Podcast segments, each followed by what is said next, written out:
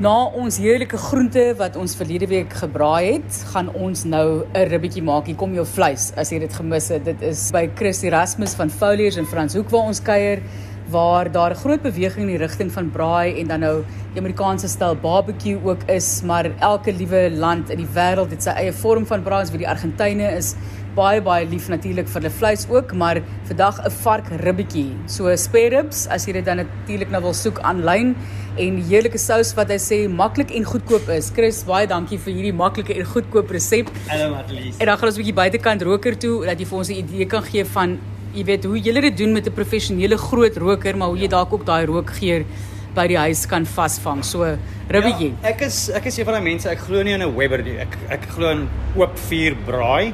Maar daar is seker goed wat wat 'n Weber nou in hierdie geval as jy 'n Weber het, gaan dit werk. As jy nie een het nie, 'n nat 'n nat doek, soos 'n vatdoek, wat jy ook kan doen is 'n swart pot met 'n rakkie onderin, 'n bietjie saagsels onderin. Jy kan meel gebruik. So daar's maniere om dit te doen. As jy nie glad nie reg voel om dit te rook nie, koop 'n gerookte ribbetjie, want hierdie sous is so amazing en so maklik. Hy gaan hy gaan hom hy gaan hom ideaal maak. Maar een manier wat jy kan doen is 'n groot swart pot as jy van daai klein rakkies het wat binne hom pas. As jy nie saagsels het nie, wat ek gewoonlik doen is laat die saagsels 'n bietjie lê in water. Gooi dit onder in die warm pot. Sit dit 'n bietjie in na ek hom gekeur het. Ek gaan 'n bietjie praat oor die keur en dan sit ek 'n deksel bo wat hy bietjie rook. Nie vir te lank nie, raak hy bitter. As jy nie saagsels het nie, kan jy 'n bietjie meel vat. 'n Bietjie koekmeel en dan wat ek dan gewoonlik doen is 'n bietjie suurlemoenskil, lemoenskil en roosmaryn met 'n gekap het en 'n bietjie chili poeier in die meel sit dit onderin, maar nie in 'n warm pot nie. Sit dit on koud, sit jy 'n bietjie alles in deksel op, sit hom op die vuur tot jy kan sien, kom maar reg op die kolle, tot jy kan sien hy begin net rook. Haal hom af en laat hom staan vir 'n uur. Hy moet net net begin rook, dan trek daai rook lekker in. 'n Mens kan dalk ook um, party mense gebruik tee teeblare, so teesakkies se ja, inhoud kan werk. Ja, teesakkie, rooibos werk baie lekker. Earl Grey raak 'n bietjie bitter vir my. So selfs heuningbos tee het ek al mee gerook, is baie baie lekker.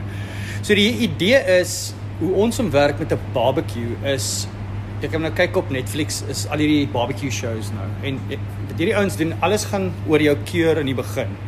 En jou keur ten minste 'n dag minimum, maar ek klap 'n ribbetjie steek lê vir 3 dae in 'n keur voordat ek dit voor ek dit rook.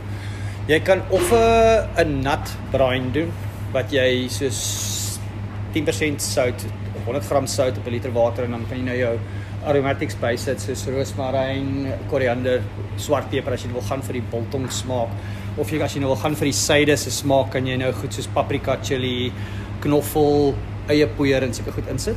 Jy sit nie suiker ook by jou mengsel nie. 'n Klein knypie net om hom aan die lewe te hou, maar by my by my droë braai. En die droë braai is 'n kwart koppie sout. Dit is nou op so 4 kg ribbetjies. En dit 4 kg voer in my huis twee mense. Ehm, 'n kwart koppie sout, 'n kwart koppie breinsuiker, 1 eetlepel gerookte paprika, 1 eetlepel chili poeier. As jy nou nie hou van te spicy nie, kan jy dit 'n bietjie bietjie minder maak. Daar kan jy ook gerookte, ons maak ons eie gerookte chili poeier en wat ons self groei. Dan 1 eetlepel knoffelpoeier, 1 eetlepel uiepoeier en 'n teelepel swart peper. Vryf dit lekker in die ribbetjies in. Sit dit in 'n 'n bak wat kan seël, druk dit in jou yskas vir gera van, vir so 2 dae. So doen dit op 'n Vrydag vir die Sondag se braai. En maar wat ons doen met die roker is ons laat die 'n bietjie hardloop. Ons laat hom so vir 'n uur, jy kry jou jou in as jy 'n roker het. Jy kry jou vuil rook. So jou eerste inisiale rook as jy maar die brand steek is is grys. Sodra jy sien daai rook raak blou, dan weet jy die rook begin soet word. Dan druk ons hom in.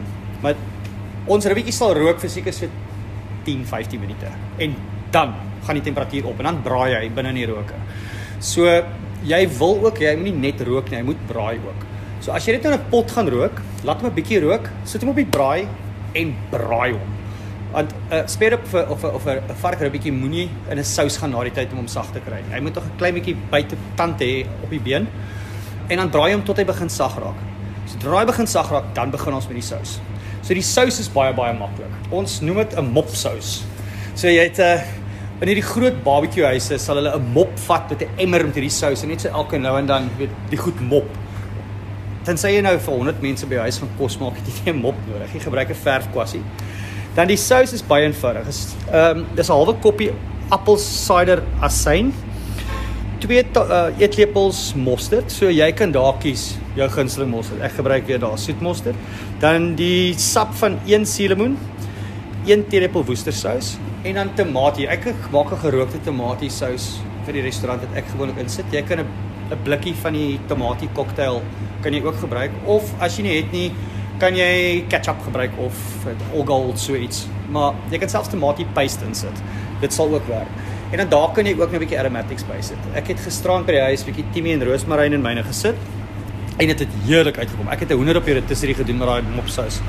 En dan ook jou suurlemoen, sit die die die die skilletjie in, gerasper, die zest saam met die sap. En dis eenvoudig. Sit dit in 'n potjie, bring dit tot 'n boil. As jy is 'n baie suur sous. So as jy hom soet suur wil hê, sit 'n halwe koppie breinsuiker by. En dan soos jy dit 'n bietjie nou begin sag raak in die braai, nou begin jy hom verf en gooi kolle, gooi kolle dat hy warm raak. En jy moenie ophou nie. Draai, verf, draai, verf dat hy stikkie stikkie stikkie raak. En maak seker jy het 'n fingerball want jy nodig het.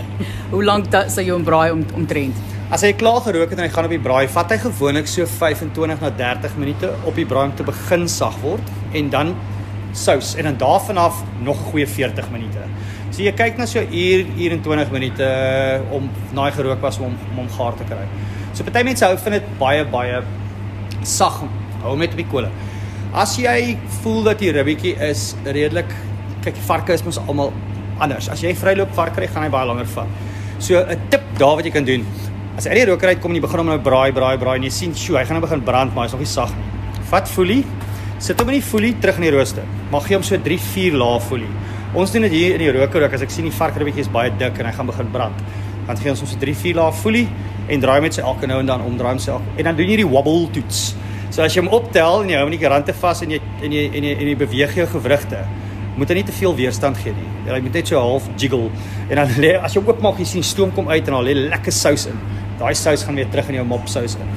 Al daai sap baie die stelle uh, met 'n borststuk wat ja. jy ook soek daai daai buig, né? Nee. Ja, die buig. Hier lê jy se borststuk ook wat uh, vir die restaurant 'n bietjie later ingaan.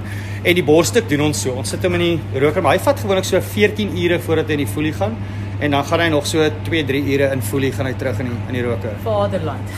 Sjoe, dit is op 'n ander vlak daai. Chris Erasmus met sy heerlike vark ribbetjie. Dit is op ons webblad gaan kyk gerus die resep is daar beskikbaar. Dit is op rsg.co.za en baie dankie aan Chris Erasmus wat met ons gesels het van foliage en vir ons lekker idees gegee het van hoe jy by die huis ook daardie rookgeur kan kry sonder om noodwendig 'n duur groot roker te gaan koop.